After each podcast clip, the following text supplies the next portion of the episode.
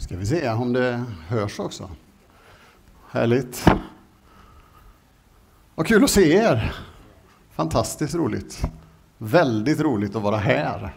Även om jag saknar delar av familjen hemma. Och de hälsar så jättegott. Eh, några obekanta ansikten är det ju också, vilket ju är glädjande. Det är ju alltid roligt att komma tillbaka och se att det inte är precis samma.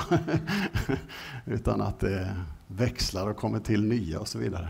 Eh, jag har redan pratat med några utav er och det är lite lustigt när jag nu för tiden kommer till olika platser så man kommer och träffar folk som man inte har sett på ett tag. Så är det två frågor framför allt som, som är då. Det är, hur går det för er i Halmstad? Hur är det? Och eh, hur många dagar är det du har badat nu då på rad? Eh, för er som inte vet så har jag en böjelse, nämligen att bada året om. Varje dag, så att på julafton om jag har räknat rätt så är det tusen baddagar på rad utan avbrott. Så pass sjukt har det gått och blivit. Men eh, ja, vi har alla olika saker. Jag bekänner det här nu så kan ni väl be för mig. Eh, nej, men i övrigt, det är bra med, med, med mig och med oss, med familjen. Erika jobbar ju som lärare nu, därför är det lite svårare att ta sig loss. Jag har ju förmånen att få åka upp tillsammans med Ruben och flera andra på medarbetardagar i Falun nästa vecka. Så att eh, då är jag ju ändå i trakten. Så då var det fantastiskt roligt att det funkar att få landa här eh, den här dagen och någon dag extra. Ehm, på frågan om hur det går för oss så är det en fråga som är bottnad i, i många olika saker såklart. Eh, vi har ju varit nu i 12 år Eh, och, och, det har varit väldigt olika, väldigt skiftande tider. Vi har ju varit tillbaka några gånger, jag kan faktiskt inte riktigt minnas när det var vi var här, men det är ju några år sedan nu. Eh, och vi, våran dröm och våran längtan är ju den fortfarande att få starta husförsamlingar som träffas, alltså församlingar, små enkla församlingar som möts i hem eller som möts där människor lever sina liv. Eh, gärna få se ett nätverk av sådana gemenskaper runt om i Halmstad och på många olika ställen. Vi har en, ett gäng som träffas hemma hos oss regelbundet nu. Vi är väl nio stycken om alla kommer och är med. Eh, vi har haft några ytterligare församlingar som har kommit och gått. Vi hade rätt mycket studenter ett tag, men med studenter är det ju som det är, att de kommer och är med ett tag. Man tränar dem och man gläds över dem och så som ni många gånger har varit med om här också, så sänder man iväg dem och så får man berika andra platser med dessa underbara människor. Och, och det är klart att bönen är att några ska bli kvar också. Eh, men, men någonstans så, på skämt och allvar så har vi ju känt och känner liksom att vi vill vara en sändande församling. Vi vill inte bara samla folk, även om det som sagt är gott att vara några stycken när man samlas, men att också få vara med och, och sända människor.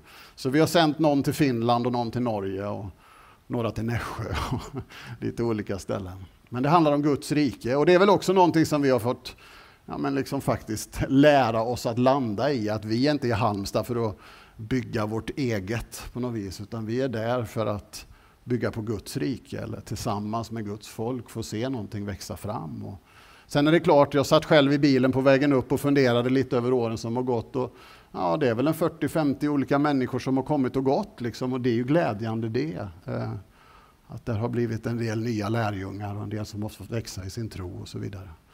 Sen så bor ju vi i ett eh, mångkulturellt område med, med väldigt stora sociala utmaningar och det har också kommit att prägla vår gemenskap.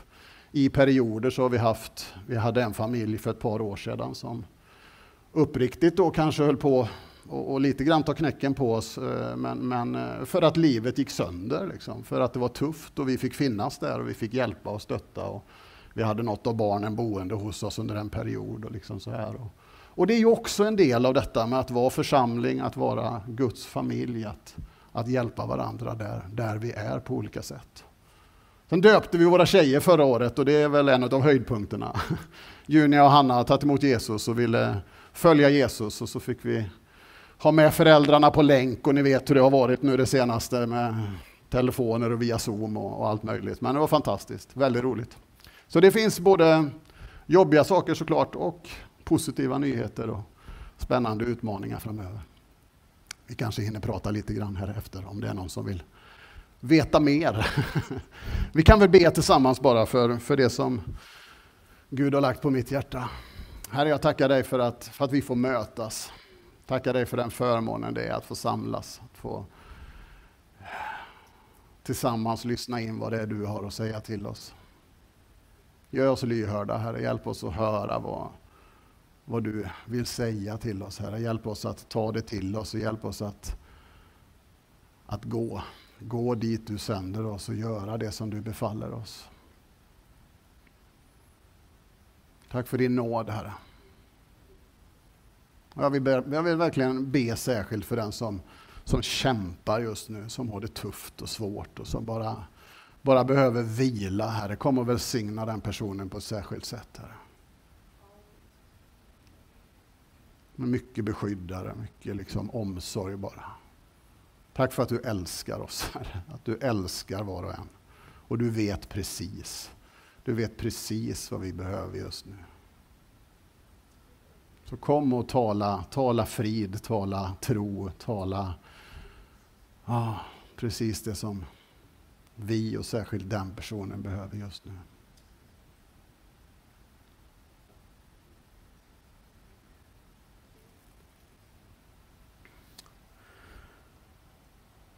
Jag har i mina förberedelser landat i en text i Matteus 25. Liknelsen om talenterna. För en del av oss en välkänd text kanske. Men Matteus 25 och från vers 14. Och där står så här. Det ska bli som när en man skulle resa utomlands. Han kallade till sig sina tjänare och anförtrodde dem sin förmögenhet. En gav han fem talenter, en annan två, en tredje en talent åt var och en efter hans förmåga. Sedan reste han bort. Den som hade fått fem talenter gick genast och gjorde affärer med dem och tjänade fem talenter till. Den som hade fått två talenter tjänade på samma sätt två till, men den som fått en talent gick bort och grävde ner den i jorden och gömde sin herres pengar. En lång tid därefter kom tjänarnas herre och krävde redovisning av dem. Den som hade fått fem talenter kom då och bar fram fem talenter till och sa, Herre, du anförtrodde mig fem talenter, här är fem till som jag har tjänat. Hans herre sa till honom, bra du gode och trogne tjänare. Du har varit trogen i det lilla, jag ska sätta dig över mycket. Gå in i din herres glädje. Så kom den som hade fått två talenter fram och sa, Herre, du anförtrodde mig två talenter, här är två till som jag har tjänat. Hans herre sa till honom, bra du gode och trogne tjänare. Du var trogen i det lilla, jag ska sätta dig över mycket. Gå in i din herres glädje. Även den som hade fått en talent kom fram. Han sa, Herre, jag visste att du är en hård man som skördar där du inte har sått och samlar in där du inte har strött ut. Jag var rädd, så jag gick och gömde din talent i jorden. Här har du vad som är ditt. Hans herre svarade honom, du usle och late tjänare. Visste du att jag skördar där jag inte har sått och samlar in där jag inte strött ut? Då skulle du ha satt in mina pengar på banken så att jag hade fått igen det som är mitt med ränta när jag kom hem. Ta nu ifrån honom talenten och ge den till honom som har tio talenter. Var och en som har ska få och det är överflöd, men den som inget har ska bli fråntagen också det han har. Och kasta ut den oduglige tjänaren i mörkret här utanför. Där ska man gråta och gnissla tänder. Vad är det egentligen som händer här i den här texten? Det är en man som reser bort och så anförtror han sin egendom eller sin förmögenhet till sina tjänare. Fem talenter, två talenter, en talent. Det är inga småpengar direkt. När man kollar lite i uppslagsverken så, där, så kanske det handlar om en talent kanske är 16 till 20 årslöner. Ett antal miljoner, säg att han får 5 miljoner, han som får minst, och så får nästa 10 och så får kanske nästa 25 miljoner. Så det är inte så att här är en stackare som bara får en liten peng och sen här utan De får ganska mycket pengar. De får del av sin herres egendom. De får ett stort ansvar. Och det verkar inte vara gåvor de får, för de får ju inte de här grejerna, utan det är uppenbart att det är hans egendom som de får att förvalta, så att säga. Och när han kommer hem så, så vill han ha räkenskap eller liksom redovisning av vad de har gjort för någonting. Två av tjänarna tar det här på allvar de investerar sina talenter så att antalet fördubblas. Men den tredje gömmer undan sina pengar. Och så efter en lång tid så kommer tjänarnas herre hem. Och han vill då, som sagt, ha, ha redovisning eh, för att höra hur det har gått med deras uppdrag. Tjänaren med fem och den med två talenter redovisar hur de tagit ansvar och hur förmögenheten har vuxit. Se, här har vi, vi har gjort detta. Och de får båda samma beröm. De får liksom samma belöning. Det är alltså inte efter hur de har lyckats då i första hand, utan för deras godhet och deras trohet. Du har varit en god och trogen tjänare. Välkommen in i min Herres glädje. Och sen är det den här tjänaren med en talent som träder fram. Och han målar upp bilden av en herre som är hård och grym och, och, och ganska oresonlig och gör lite som han vill. Han sår det han inte har skördat och han skördar det han liksom, det verkar vara hans bild av sin herre. Så att han, han påstår att han av rädsla liksom gömmer undan den här talenten. Och så säger han lite sådär, här har du det som är ditt till sin tjänare, eller till sin herre. Och det verkar ju milt sagt som att Herren inte är speciellt nöjd med den tredje tjänarens ursäkter. Om han nu hade varit så grym som den här tjänaren påstår så hade han ju definitivt gjort någonting, åtminstone satt in pengarna på banken så att det hade blivit någon form av avkastning. Men nu verkar det snarare vara som, som Herren säger, säger till honom, att han är lat, han är usel och lat. Tjänaren har ju haft rikedomen för sig själv och inte gjort någonting vettigt alls med detta som han har fått att förvalta. Så att den med tio talenter får alltså mannens enda talent eftersom han har visat prov på gott förvaltarskap. Och så kommer ju de här chockande orden på slutet. Var och en som har ska få det i överflöd, men den som inget har ska bli fråntagen också det han har. Och så kastas den oduglige tjänaren ut i mörkret. Vad, vad betyder nu detta? Vad handlar det här om? Vad är det Gud vill säga till oss genom den här texten? Ja, för det första kan man ju fundera över vad står texten i för sammanhang? Om man slår upp Matteus 24 och 25, så, så innan den här texten så talar Jesus, eller i den här texten så talar Jesus till sina lärjungar om framtiden. Han börjar med att tala om Människosonens ankomst, det vill säga sin egen återkomst. Var beredda det är liksom budskapet. Var beredda. Det kommer visa sig olika tecken i tiden, olika saker kommer att hända. Men jag tycker mig förstå att det inte, vårt fokus ska inte vara där, på alla de här sakerna. Ni kommer se det, ni kommer märka det, säger Jesus. Men fokus ska vara på att stå fasta i tron och fullfölja uppdraget. Jesus berättar först en liknelse som handlar om att vara uthållig i arbetet. Och sen kommer liknelsen om de tio brudtärnorna med oljelampor. Där man ska hålla sin lampa brinnande när, när Herren kommer. En berättelse som handlar om, om vaksamhet. Om att vara förberedd på Herrens ankomst genom att ta ansvar för sitt andliga liv. Och direkt efter den här liknelsen om talenterna så kommer texten om Människosonens ankomst, om hur människor ska skiljas åt efter hur de har handlat med sina medmänniskor. Till dem på sin högra sida ska Jesus säga Kom, ni min fars välsignade och ta emot det rike som har stått berett för er sedan världens skapelse. Allt vad ni har gjort mot en av dessa mina minsta, det har ni gjort mot mig. Han refererar till att ge den hungrige mat, klä den nakne, ge den hemlösa husrum och så vidare. Och mitt i det här sammanhanget så finner vi texten om talenterna. Och det säger givetvis en del om hur vi ska liksom närma oss den här texten, vad det här budskapet faktiskt handlar om. Vad som kan vara viktigt att ha med sig när man försöker förstå liknelserna som Jesus berättar, det är, det är följande. Va? För det första att det är en påhittad berättelse. Ja, Jesus kan ju ta berättelser ur verkliga livet, men det här är en liknelse. Därmed inte sagt att allt i Bibeln är liknelser, det är ju viktigt att betona för en del vill ju göra allt till påhittade historier. Men en liknelse är ju liksom en, en påhittad story med en viss poäng. Jesu liknelser är inte heller allegorier i den meningen att alla detaljer nödvändigtvis har en specifik betydelse. Ibland så tenderar vi kanske, och jag vet inte om jag gör det misstaget i min predikan här också, men vi tolkar in saker i precis varenda detalj. Det behöver inte vara nödvändigtvis så med en liknelse, tänker jag. Och för det tredje, så när Jesus berättade sina liknelser så var det ju ofta med syfte att chocka eller att få en reaktion. De som lyssnade då hörde ju det här för första gången. Och hans lärjungar sitter där och så hör de om tjänarna och så hör de bara kom, kom in i din glädje, kom in i din herres glädje och sen plötsligt padang! Han som inte har skött sig tar bort allting och så slänger ut honom i mörkret. Det är klart att det finns en sån där, uh! Alltså Jesus vill ha en reaktion. För övrigt tror jag att det är det Jesus vill i allt det han talar om. Han vill, liksom, han vill gemenskap, han vill ni vet det här med liknelser, ibland så säger vi att ja, men liknelsen är ju för att vi bättre och lättare ska förstå.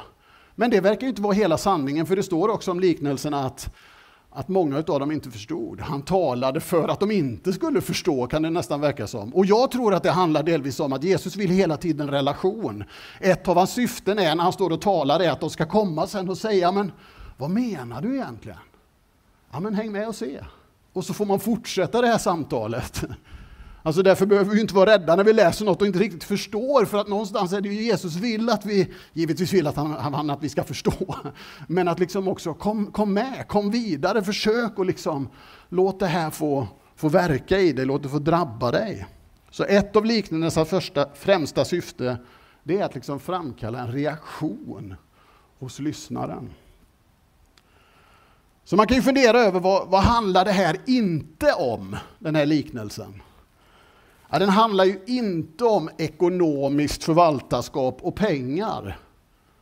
Det är inte liknelsens budskap. Jesus talar ju mycket om pengar, så att det finns ju många texter om det, om hur vi ska förhålla oss till pengar. Men det tycks ju inte vara den här liknelsens syfte, även om han då tar bilden utav talenter och tjänare.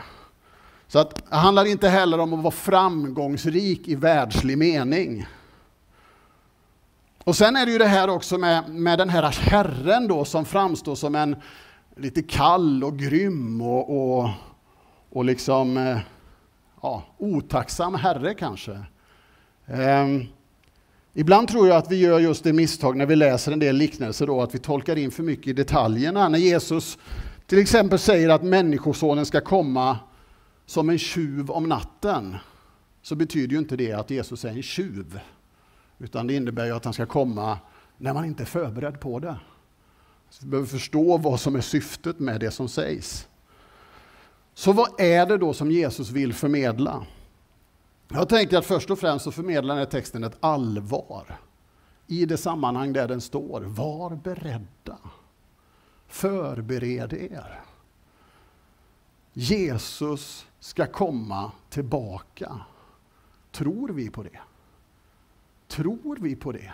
Alltså det är ju lätt att tänka och tro att Gud, ja, men han är en verklighet, han finns med oss här och nu och vi lever våra liv och, och så vidare. Men tror vi verkligen att Jesus ska komma tillbaka? Var beredda, förbered er. Ni vet inte exakt när den dagen och stunden kommer. Här finns ett allvar i det här sammanhanget, att leva i den förberedelsen. Lärjungarna, de första, de levde ju redan då som att detta var högaktuellt. För att det fanns liksom någonstans i att faktiskt förbereda sig på det som, som ska komma. Vem är han, denne Jesus? Att vi tar det på allvar. Och hur påverkar det oss? Det finns liksom i den här texten ett, ett ansvar det finns ett krav, ett lärjungaskapets krav, att göra någonting med de talenter som tjänarna blir tilldelade, att vi ska göra någonting med det som vi har fått. Och här kommer en väldigt viktig detalj i sammanhanget. Vad är då de här talenterna för någonting? Om det viktigaste här är att vi ska göra någonting med talenterna så måste vi förstå vad talenterna är. Och ordet talent, det får nog de flesta av oss att tänka på ordet talang. Och så är det väl förmodligen att ordet talang kommer ur ordet talent. Så det är inte så konstigt att göra den, den connection, den kopplingen. Liksom. Men, men det är ju inte tvärtom, att ordet talent kommer ur ordet talang. Men vi kanske gör det misstaget då att vi automatiskt tänker det har med talanger att göra. De får olika gåvor i den meningen. Och så har jag nog ofta tänkt den här texten, att den, ja, men det handlar mycket om, om vad vi är bra på. Men det finns ett antal hinder i texten om man tänker på det sättet. För det första, som jag sa förut, att, att det är ju det är inte gåvor de får att förvalta bäst de vill. Liksom, här får du den och så får du det här, utan det är hans egendom. Det handlar om förvaltarskap. Det här är inte mitt, det är inte något jag har fått, utan det är något som jag har fått att förvalta. Det handlar om Herrens egendom. Jag tror att de flesta som läser texten förstår att mannen som reser bort, det handlar om Jesus. Att han efter uppståndelsen liksom lämnar världen och sen ska han komma tillbaka. Men innan Jesus ger sig iväg så ger han uppdraget vidare till sina lärjungar. Som Fadern har sänt mig, så sänder jag er. Hur då? Ja, det kan man ju fråga sig, hur, vadå, vad innebär det då att Jesus sänder oss som, som han är sänd av Fadern? Så här uttalade han sig i Nasarets synagoga, precis i början av sin tjänst. Han läste från Jesaja 61. Herrens ande är över mig, för han har smort mig till att förkunna glädjens budskap för de fattiga. Han har satt mig att utropa frihet för de fångna och syn för de blinda och ge de förtryckta frihet och förkunna ett nådens år från Herren. Alltså Jesus kommer med Guds rike. När han botar sjuka, när han helar, när han uppväcker döda, när han gör mirakel av olika slag så kommer han med Guds rike. Han liksom gläntar på dörren till Guds eviga rike. När han kommer med budskapet om, om frälsning, när människor kommer till tro, så är det Guds rike som blir synligt för alla runt omkring. Han kommer med frälsning, han kommer med helande, med befrielse, med upprättelse. I texten från Jesaja så talas det om glädje för de fattiga, frihet för de fångna, om syn för de blinda. Och det är ett budskap till hela människan och till hela mänskligheten. Där Guds vilja sker, där Jesus får vara Herre, där är Guds rike. Vi hörde förut från Matteus 6 och bönen Fader vår. Vår Fader, du som är i himlen, låt ditt namn bli helgat. Låt ditt rike komma, låt din vilja ske. Där Guds vilja sker, där är Guds rike. Så vad är det då som Jesus anförtror åt oss, åt sina tjänare? Ja, jag tänker att det handlar om budskapet om riket. Det handlar om Guds rike. Det handlar om evangeliet. Guds rike liknas vid en skatt eller en dyrbar pärla. Och Jesus säger att vi ska inte samla skatter i, i, här på jorden, utan vi ska samla skatter i himlen. Vi ska investera i evigheten. Vi har givetvis en massa olika gåvor och talanger, det råder ju ingen tvekan om det. Och det är ju ett bibliskt budskap såklart. Men men det är inte genom att använda våra talanger som, på ett jättebra sätt som Gud berömmer oss liksom, och så får vi belöning efter hur duktiga vi har varit. Utan det handlar om hur vi tar tillvara på det som, som Gud har anförtrott oss. Budskapet om Jesus Kristus, möjligheten till frälsning, evigt liv. Och så är det ju det här att tjänarna får så olika mycket då. Vad, vad, betyder det? De får ju, någon får fem, och någon får två och någon får en. Och det tror inte jag att man ska behöva göra så jättemycket liksom, stora poänger utav. Mer än att det är klart att vi har olika förutsättningar, vi har olika situationer som gör det olika möjligt för oss att kanske göra det som, som Gud har ålagt oss. Men det är samma evangelium, det är samma Guds rike. Det är liksom samma gåva i den meningen. Det är inför vår Herre som vi står ansvariga, så därför ska vi inte jämföra oss med varandra. Men han verkar ju ha fått mycket mer, eller han har ju fått mindre än vad jag har fått och så vidare. Utan han med fem talenter och han med två talenter, de får som sagt samma beröm och samma belöning. Du är en god och trogen tjänare. Vi är alla lika mycket värda. Det är inte en fråga om olika värde hos oss. Det som verkligen betyder någonting, det är att tjänarna har varit just goda och trogna.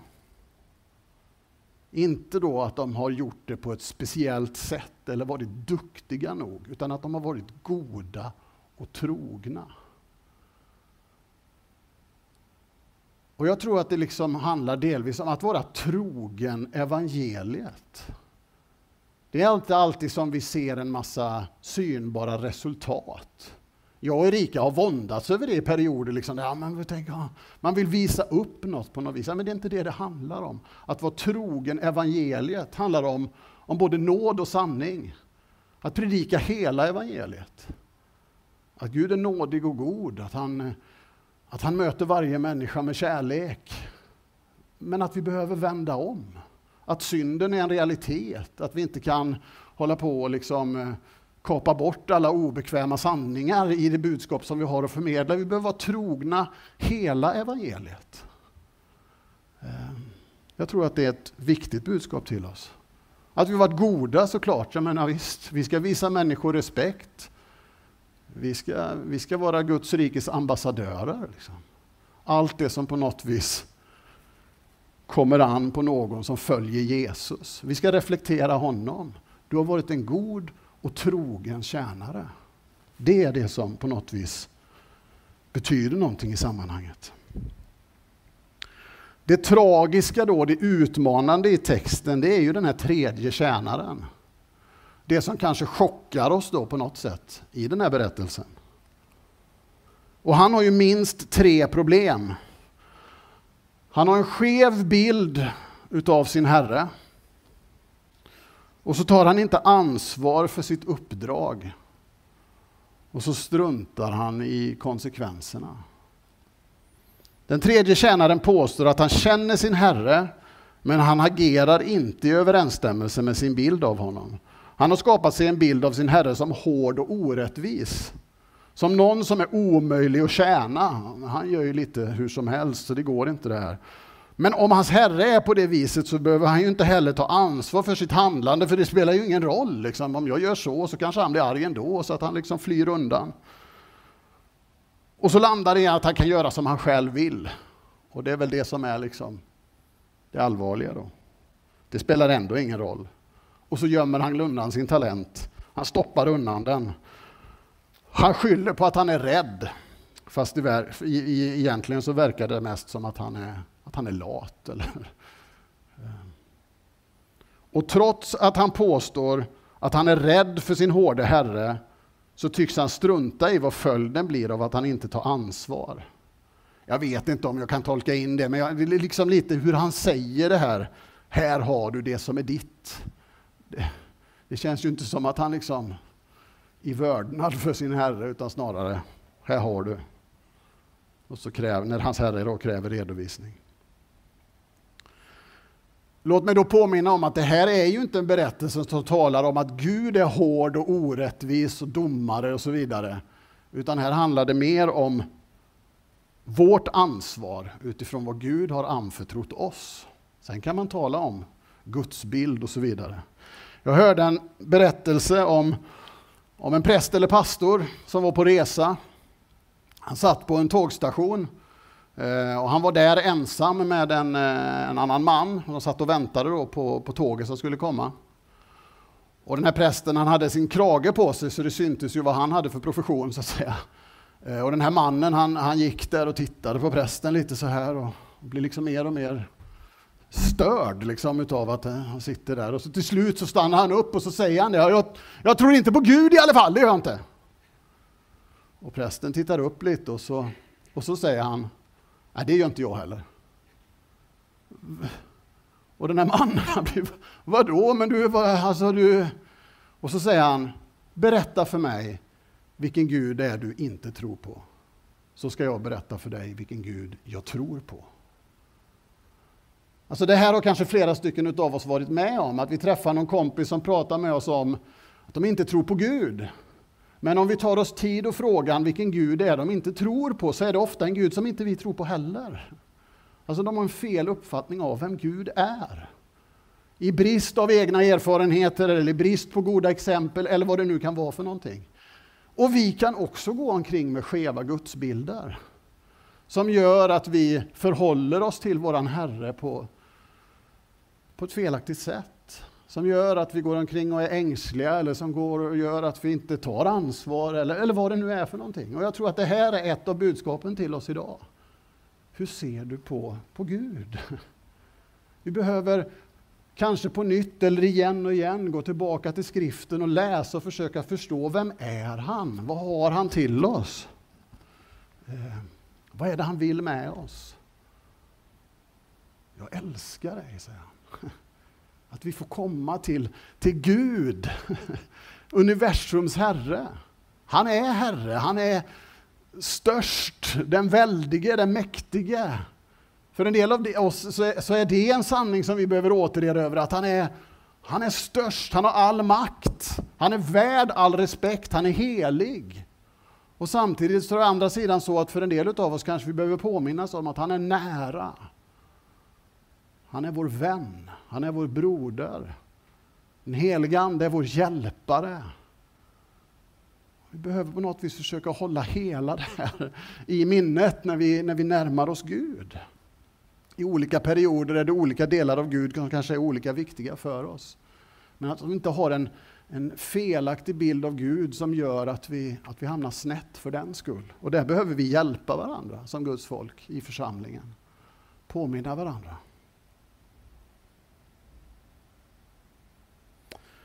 Den här mannen är rädd. Han skyller i alla fall på rädsla och jag tror att rädsla det är någonting som förlamar oss.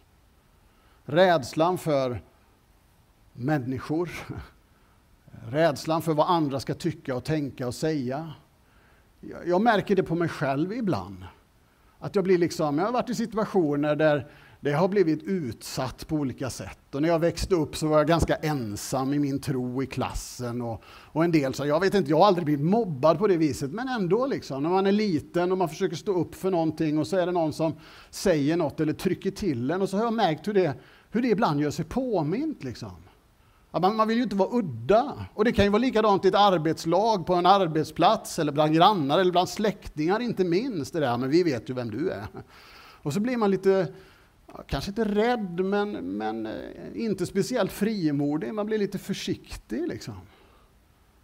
Och jag tror att det är någonting som Gud utmanar oss, inte så att han står och säger sluta vara rädd, men att vi får göra ett möte med levande Gud, att vi får inse att han är ju på riktigt. För när det får gripa tag i oss, wow, det här, det här är ju någonting som det förvandlar mitt liv och det kan förvandla ditt liv också. Det var väl så det var för mig någonstans i tonåren också, att det var det som gjorde att jag övervann den här rädslan. Jag tycker fortfarande det kan vara jobbigt ibland att ge mig ut på vattnet när, när jag upplever att Gud liksom säger att ta kontakt med den här personen nu Fredrik. Säg de här sakerna. Och man vet liksom inte hur, hur, hur kommer det här att landa nu då? Alltså det, trots att man har försökt att och, liksom vara en trogen Herres tjänare i många år, så kan jag tycka att det, det är tufft fortfarande. Men att men jag vet ju vad det kan göra, vad Gud kan göra med människor. Och därför behöver vi också söka oss nära Gud gång efter annan och få det här förnyade mötet. Så att vi vet vem han är och vad han gör och vad han har förmåga att göra. Påminna oss om vad han har gjort i våra liv och vad han har gjort i andras liv, där vi har sett den här förvandlingen. Liksom. Jag jobbar ju eh, dagligdags med, med hemlösa och mycket missbrukare. Liksom. Och ibland kan man uppleva att det är, det är hopplöst på något vis. Och så får man påminna sig om att ja, men för Gud är det inte det. Det är inte kört. Och så får jag påminna mig om de människor som ju faktiskt i den miljön har, har fått ett förvandlat liv. Och det är ju inte så att det går så här. Alltså själva omvändelsen kanske kan vara ett ögonblicksverk, men sen själva liksom att att börja leva efter, efter Guds vilja och plan, det är ju ett livslångt projekt. Men att ändå, men Gud har ju förvandlat människors liv. Jag har ju sett det så många gånger. Och på det viset kanske få kraft att över, övervinna sin egen rädsla. Och sen är det ju det här obekväma också, men som ändå behöver sägas. Att vi har ett ansvar ansvar, det är ju inget sånt där kul ord. Eller att lyda, det är ju ännu, ännu jobbigare på något vis. Och ändå finns ju det någonstans i efterföljelsen. Gud ger oss ett mandat, ett ansvar Så som Fadern har sänt mig, så sänder jag er. Det är ju ett, det är ju ett jätteansvar som vi ju får dela då, tack och lov. Men ändå. Um. Han har gett oss en befallning, vi kallar det för missionsbefallningen. Gå ut, gör lärjungar. Och det är ju, det är ju inte valbart för den som vill vara en lärjunge. Ja, fast jag, jag gör på ett lite annat sätt. Nej, men alltså att vara lärjunge så som jag förstår det, det är ju att göra lärjungar. Att vi tillsammans formar lärjungar som i sin tur gör lärjungar. Och här är det ju han, den här äh, tredje tjänarens tredje problem på något vis, hans, hans lathet. Alltså vår, vår bekvämlighet. Jag vet inte hur det är med dig, men för mig är det ju fortfarande så. Alltså, Trots att vi har flyttat till Halmstad så är soffan fortfarande lika mjuk på något vis. Det var ju ett steg för oss, och jag har delat det förut, alltså det var verkligen ett steg i tro att, att lämna denna goda gemenskap och flytta till en plats där vi inte kände någon och vi upplevde Guds utmaning i det och så vidare. Och, oh, att våga språnget och så vidare. Och man kan tycka att det, det var verkligen ett steg i tro och så. Men det är ändå väldigt lätt att, att hamna i, i bekvämligheten. Det är skönt, det är mysigt oftast när vi träffas med församlingen hemma hos oss. Det är ganska mysigt. Det är skönt. Men, men att ta sig ut, att ta de där stegen, att göra det där obekväma, att ta ansvar eller att göra vissa prioriteringar. Hur ska jag disponera min tid bäst för att förvalta det som, som Mästaren har, har gett mig? Och där behöver vi väl också möta Gud och få del av hans kärlek. Alltså att dela evangeliet med en medmänniska, det är verklig kärlek. Eh, I ord och handling. Jag menar, dels det som Jesus sen talar om i, i Matteus 25. Att mätta den hungre, att ge den nakne kläder att, och så vidare. Men att också givetvis predika budskapet om frälsning genom Jesus Kristus. Det är sann medmänsklighet. Att inte göra det, det ger ju prov på att vi faktiskt inte riktigt visa kärlek. Om vi inte delar evangeliet med de människor som vi bryr oss om. Och om jag upptäcker detta i mitt eget liv, så Gud hjälp mig. Ge mig, ge mig kärlek att älska mig. Jag kommer till korta så många gånger. Gud, rör vid mitt hjärta så det inte blir hårt. Att inte min bekvämlighet eller min rädsla hindrar mig ifrån att faktiskt ge det vidare som jag har fått att förvalta. Jesus ger till oss efter var och ens förmåga. Han kräver inte mer än vad vi klarar av. Och vi får komma till honom med allt det vi upplever som hinder. Allt det här som vi kanske, men, jag vet inte om jag känner honom. Nej, men kommer det då. Säg det till Gud, jag, jag vet inte om jag om jag känner dig riktigt. Vi får lära känna honom ännu mer. Eller om det är rädslan, bristen på frimodighet eller vad det nu kan vara. med Gud, förlåt, hjälp mig. Eller om det då är bekvämligheten. Men ge mig kraft. Hjälp mig, Herre. Befria mig från apati eller likgiltighet, Gud så får vi komma med allt det. Vi får be honom om ett nytt möte, ett möte med honom själv. Att vi verkligen skulle få känna honom, lära känna honom. Att felaktiga förlamande gudsbilder får tvättas bort, att vi får se honom den som, som den han verkligen är, att vi får be om frihet från rädsla, från fruktan för vad andra ska tycka och tänka. Vi får be om hjälp att använda vår tid, att använda våra resurser, att använda våra erfarenheter i Guds tjänst. Be om kraft att bryta med destruktiva mönster. Och som sagt, låt oss ta emot hans kärlek så att vi i kärlek förmår att älska människor in i gemenskap med Gud. Så att vi förstår att vårt sätt att handla, vårt sätt att vara, vårt sätt att förvalta våra talenter, det får konsekvenser för människor. Nu och, och in i evigheten. Ska vi be tillsammans? Herre, jag tackar dig för att du är på riktigt. Att det vi sysslar med inte bara är en fin livsfilosofi eller fromma tankar, en idé om, om ett sätt att leva, utan det handlar om dig Jesus. Och hjälp oss Gud att, att hantera allvaret i den här texten. Vårt ansvar, mitt ansvar, vårt gemensamma ansvar.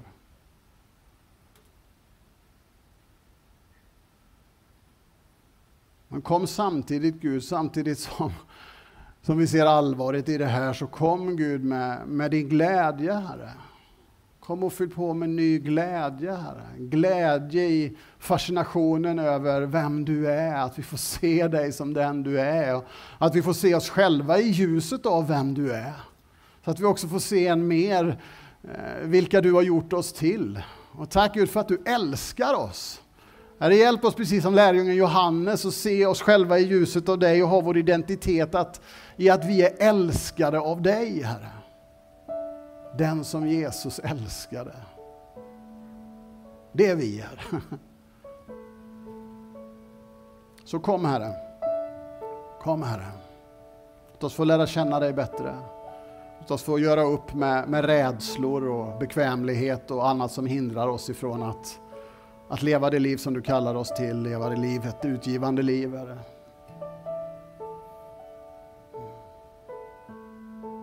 I Jesu namn. Amen.